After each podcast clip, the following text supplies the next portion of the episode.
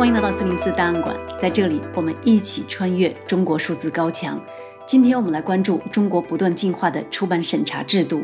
近日，一则关于中国著名二手书交易网站孔夫子旧书网的新闻在网上流传。这个新闻来自某家网店发布的歇业通知。通知写道：小店收到孔网通知，必须办理营业执照和出版物经营许可证。目前已尝试办理两证。无奈所售书籍均为国外二手旧书，无法提供货源资质，所以预计在明年二月底面临歇业关店。这次事件再次在互联网上引发了关于中国出版审查的讨论。有网友评论称：“这个时代的中国不见有新文艺，也不许民众留有旧文艺记忆，没打倒孔家店，却打倒了孔夫子旧书网。”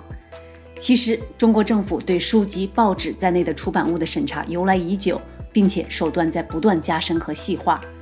首先，官方对出版的主题有着严格的报备审查制度。二零一九年，国务院修改了《图书、期刊、音像制品、电子出版物重大选题备案办法》。这一办法明确规定，涉及到中国共产党历史重大事件、有关现任和前任领导人的讲话、著作、文章和工作生活，涉及到军队的重大战役决策、关于民族宗教、国界地图、港澳台等内容的选题，均为重大选题。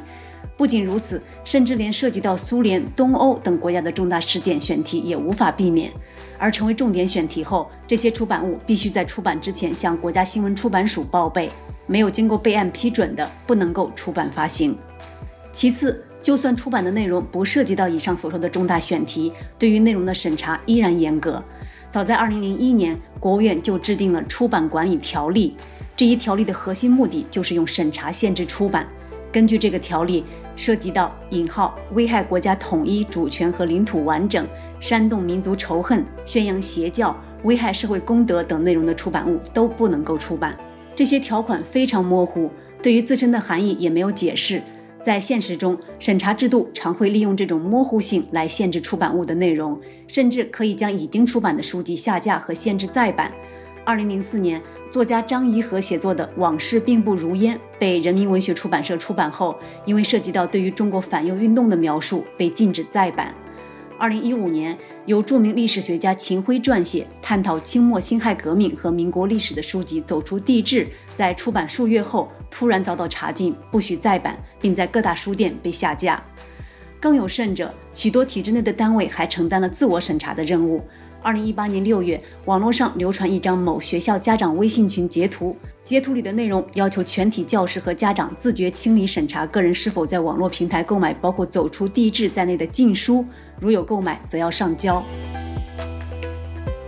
除了选题和内容审查以外，中国官方还有一种更不为大众所熟知的书号控制制度。这个制度从源头上限制了出版自由。一本合法出版的书必须要获得中国标准书号 ISBN 和图书再版编目 CIP。CIP 由中宣部掌管分配，只供给特定身份的出版社。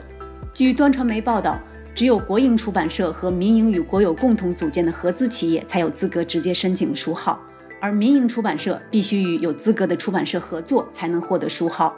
在2018年之前，书号基本足够。民营出版社需要花费一万元左右购买书号，而二零一八年以后，书号审批突然收紧，发放的书号大幅减少，导致书号费间接上涨，从二零一八年以前的一万元左右，到二零一九年的最贵两万五一个。更为糟糕的是，民营出版社无法完成整年度的出版计划，只能进行自我审查，优先出版那些引号意识形态上令人放心的书籍，这无疑让那些本就遭遇重重审查的书籍的出版更加艰难。那么，如果有人要挑战这种审查制度，会有怎样的遭遇呢？二零一七年二月，前著名图书品牌理想国的营销部编辑戴学林被以引号非法经营罪判处有期徒刑五年，而他只不过是在个人微信公众号出售港台书籍而已。非法经营罪是中国刑法中的一个口袋罪，口袋罪是指那些模糊不清的罪名，因为模糊不清，所以在司法适用中容易被滥用。中国政法大学刑法教授罗翔曾经在其授课中阐释过这个问题。定罪量刑的法应当尽可能的清晰，而不能模糊不清。因为模糊不清的法无法给公民形成对未来的合理指引，不具有法律的指引功能，同时也不具有裁判功能，因为司法机关都不知道该怎么用，一旦不知道该怎么用，他就会怎么用，他就会乱用，他就会想怎么用怎么用，他就会选择性执法。啊，这是为什么法律一定要明确。此外，罗翔还在其关于非法经营罪的文章中指出，当选择性执法成为一种常态，不仅会极大降低法律的公正性，也会导致权力的滥用。另外，这也一定会造成举报制度的滥用，人们会将公权力机关作为打击报复的工具，以致法律无限放大人性的幽暗，不仅没有促进正义，反而制造了更多的罪恶。除了非法经营罪之外，还有一些其他罪名也时常被用来惩罚出版审查的挑战者。二零一九年十二月，前广西师范大学出版社总编辑何林夏因引号贪污罪被重判十年。这一事件的背景是，在何林夏任职广西师大出版社期间，理想国、新民说、魔法象等出版品牌在读者中获得极高的评价。这家出版社的人文关怀和世界视野，也让广西师大出版成为了质量的保证。然而，二零一六年，原定于理想国系列丛书出版的历史学家高华的遗作《历史学的境界》被中宣部叫停，何林夏也于同年被逮捕，三年后遭到判刑。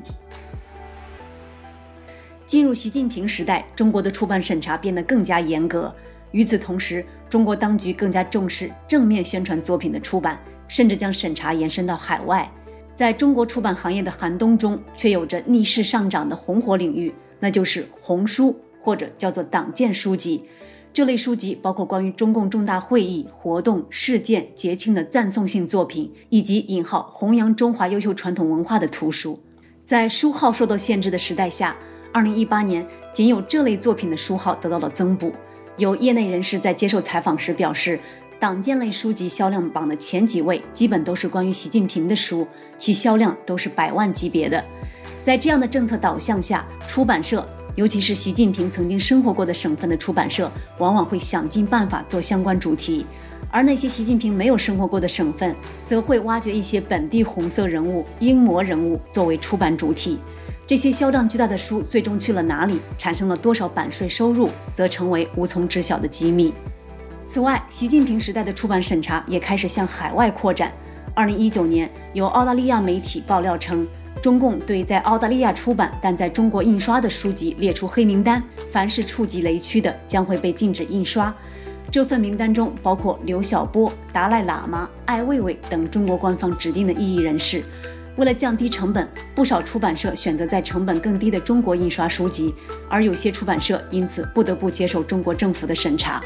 这种外溢的审查在被国安法改变的香港更加明显。二零二一年七月，在国安法后的首次香港书展中，与以往种类繁多的政治、历史和社运类书籍形成鲜明对比。今年相关书籍几乎绝迹，而更多出现了正面宣传中共建党百年和习近平生平的书籍。参与书展的出版社次文化堂的社长彭志明表示，今年是三十二年来形势最险峻的一年，很多参展商都被迫自我审查。马克思在评普鲁士最近的书报检查令中写道：“整治书报检查制度的真正而根本的办法，就是废除书报检查制度。”而在宣称信奉马克思主义的中国，书报检查制度不仅存在，而且正在程度上不断加深。这是一种对自由的限制，也是一种对人的幸福的破坏。正如马克思所说：“当你能够想你愿意想的东西，并且能够把你所想的东西说出来，这是非常幸福的时候。”中国数字时代 CDT 致力于记录和传播中文互联网上被审查的信息，以及人们与审查对抗的努力。我们邀请您参加敏感词开源研究项目和四零四文章存档项目，为记录和对抗中国网络审查做出你的贡献。详情请访问我们的网站 cdt.media。